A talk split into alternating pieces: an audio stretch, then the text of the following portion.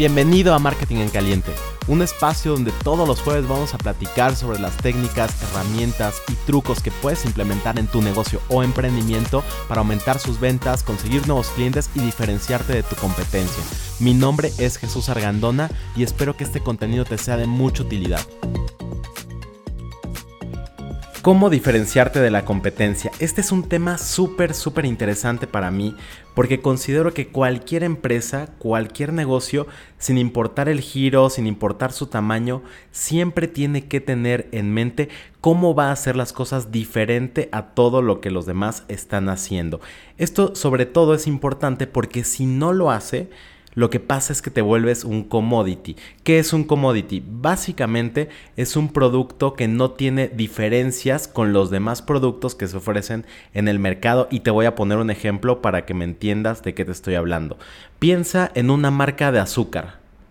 ¿Verdad que no hay ninguna marca que tú puedas recordar en este momento y que digas, oh claro, la azúcar morena de X marca? No existe porque el azúcar, el azúcar morena tradicional, es un commodity, es un producto que no hay una diferencia entre el azúcar de la marca A a la azúcar de la marca B, a la azúcar de marca propia del supermercado donde estás comprando. Esto es lo que siempre tenemos que evitar. ¿Y por qué tenemos que evitar ser un commodity? Porque cuando eres un commodity, el único diferencial que puedes tener respecto al producto competidor es el precio. Solamente puedes competir a ver quién da el precio más bajo. Y esto obviamente restringe muchísimo tus posibilidades de tener ingresos, de tener utilidades de las ventas de tus productos.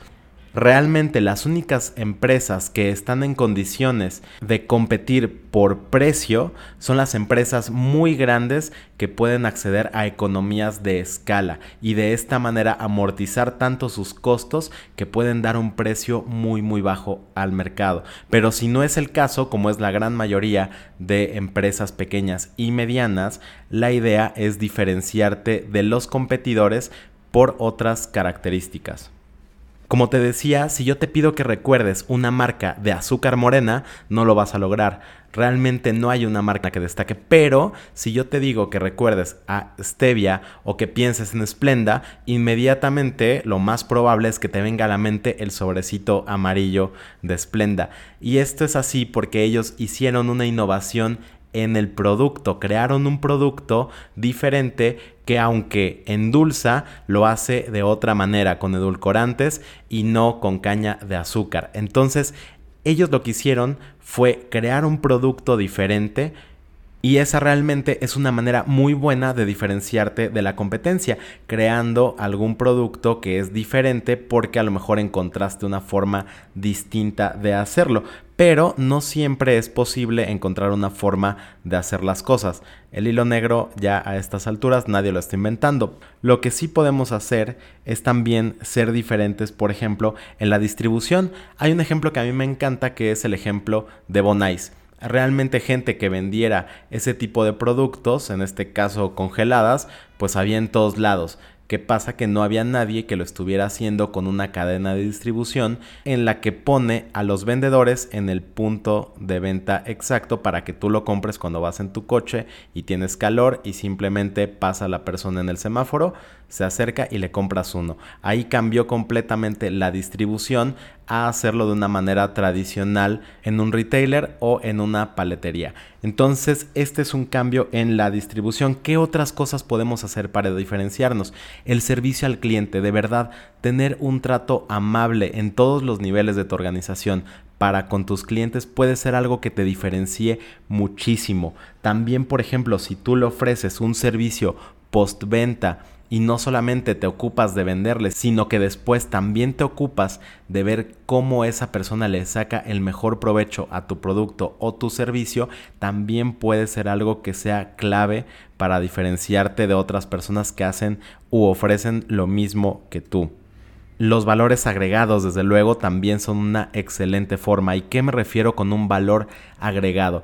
Piensa, por ejemplo, en ofrecer una garantía extendida o una garantía de satisfacción en todas las compras que hagan los clientes contigo, con la cual si no están satisfechos con el producto que tú estás ofreciendo, pueden regresarlo. Eso Imagínate la diferencia que hace eso respecto a un competidor que simplemente vende el mismo producto o servicio que tú, pero no da ese tipo de garantías.